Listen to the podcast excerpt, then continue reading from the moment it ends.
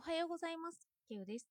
Kindle 本多様性の物語が発売しています。よかったら手に取ってみてください。今日は岡田敏夫さんの頭の回転が速い人の話し方という本を読みました。なぜこの本を手にしたかというと、私は人と話すのが苦手なんですよ。現にこのヒマラヤでも原稿を書いてからしか話すことができません。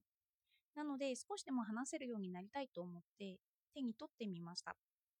哲学でも対話が大事だと言われているので、哲学にも関係することです。そして私が読んで思ったことなんですが、哲学の対話の形式に近いことを述べているのではないかと思いました。では、順を追ってどうすれば会話力が上がるのかということを追っていきたいと思います。よかったらお付き合いください。まず第1章。なぜあなたの話は伝わらないのかという疑問とともにユニバーサルトークという考え方をすればいいんだよと岡田さんは語ります。私たちは全くの他人に話すときと親しい人と話すときで話し方を変えています。親しい人にはあれがそれでだからよかったんだよというように共通理解が多くあります。親しくない人の場合はあれそれの説明をまずは入れます。このような共通理解があるないという状態がまず会話にはあります。人に話が通じない人は、この共通理解を相手もしているのだと思い込んでしまって、それで話してしまうから、相手に伝わらないと述べるんです。このユニバーサルトークというのは、どんな人にも通じる会話です。なので、ユニバーサルトークという訳すと普遍的な話し方というような呼び方をします。相手は宇宙人で自分とは全く違う。そのような前提を持って話すようになると、まずはユニバーサルトーク力が上がるのだと筆者は言います。あなたの話が伝わらないのは他者を意識していないせいということなんですよ。次になぜあなたの意見は共感されないのかという疑問を筆者は立てます。なぜ共感されないのかというと、自分が共感していないからだというんです。人は誰しも自分とは違う意見を持っています。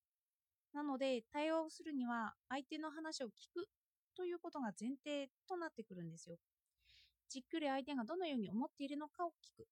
その上で自分から相手の意見に共感してから自分の話をすると、自分の話も共感してもらえるということです。これは、相手も共感するから自分もするという当たり前に思われるようなことなのかなと思いますけど、ちょっと捉え方に違うところがあります。まず相手の共感を示してから自分の意見を言うと自分の意見に相手への共感が入っているんですよ。相手は私の意見を取り入れてくれた上での意見なのだと思うと言うんです。ある意見に対して自分の意見が取り込まれていると感じると人はそれを共通の認識、共通の結論だと思いやすくなります。なので話が伝わりやすくなるというんです。私の意見も持っているけれど、その上で相手の話も取り入れている。そうなってくれば相手も共感してくれるんですよ。つまり、相手を共感するから自分も共感してもらえるのではなくて、相手を共感したから自分の意見に相手の意見をすでに取り入れて話しているということなんです。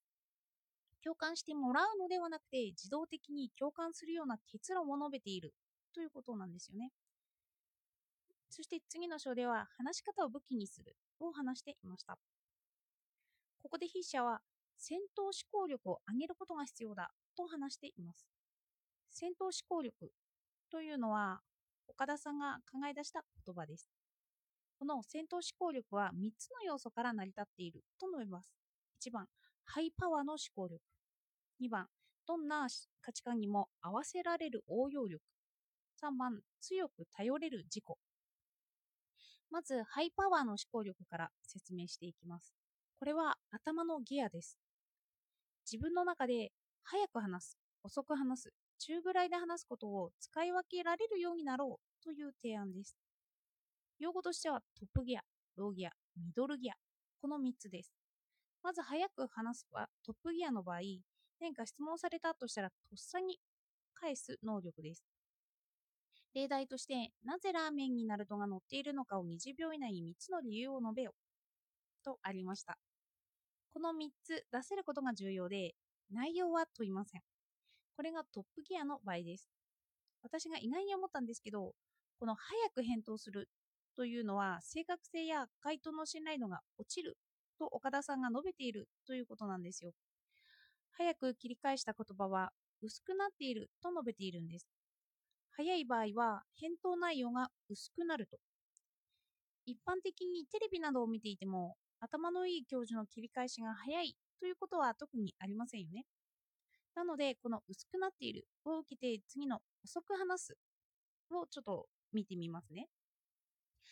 濃い内容にするには遅く話せばいい、ローギアに移せばいいと語られています。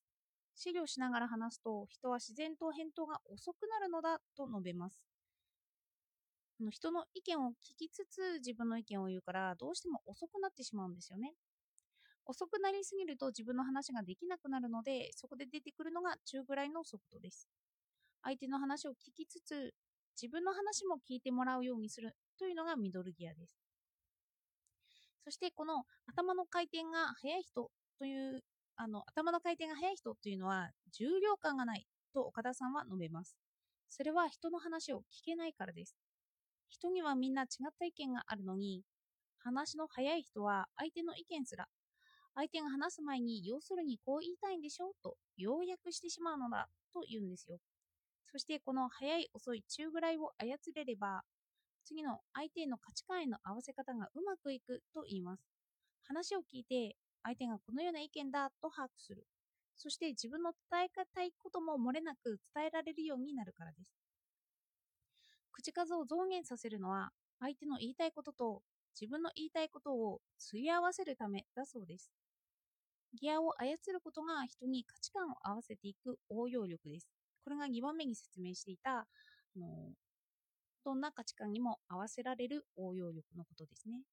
そして次3つ目なんですが、強く頼れる自己というのは相手の言葉に傷つかない自己を作ることだと言います。相手がどんなことを言ってきたとしても、相手が言いたいことを見極めます。何を言われても平気な自己を作っていくんです。もし途中で傷ついてしまうと、その傷つきによって相手をまたかえって傷つけたり、相手の言葉を聞けなくなってしまったりするからです。ここでは自分の正しさと相手を守る責任感というのが強く頼れる事故とありました。相手にこんなことを言われたからといって意見をそこまで変えることはしないんですよ。私の意見を元からある場合に相手への共感を入れつつ自分の意見を話すということです。相手の意見を汲み取った上で私の意見も伝える。これは初めに言っていたユニバーサルトークがここでも生きてきます。まとめると、頭の回転が速い人の話し方は今日2つ話したんですけど、ユニバーサルトークを鍛えるということと、戦闘思考力を鍛える。今回はこれについて話しました。これって頭の回転が速いから頭が良いわけではないという主張なんですよね。なるほどと納得させられました。以前扱っていたあのインタープリンターとか、あの脳の回路の話などかとかそういうのから見てもの納得なんですよね。頭の回転が速いから頭がいいわけではないというのは。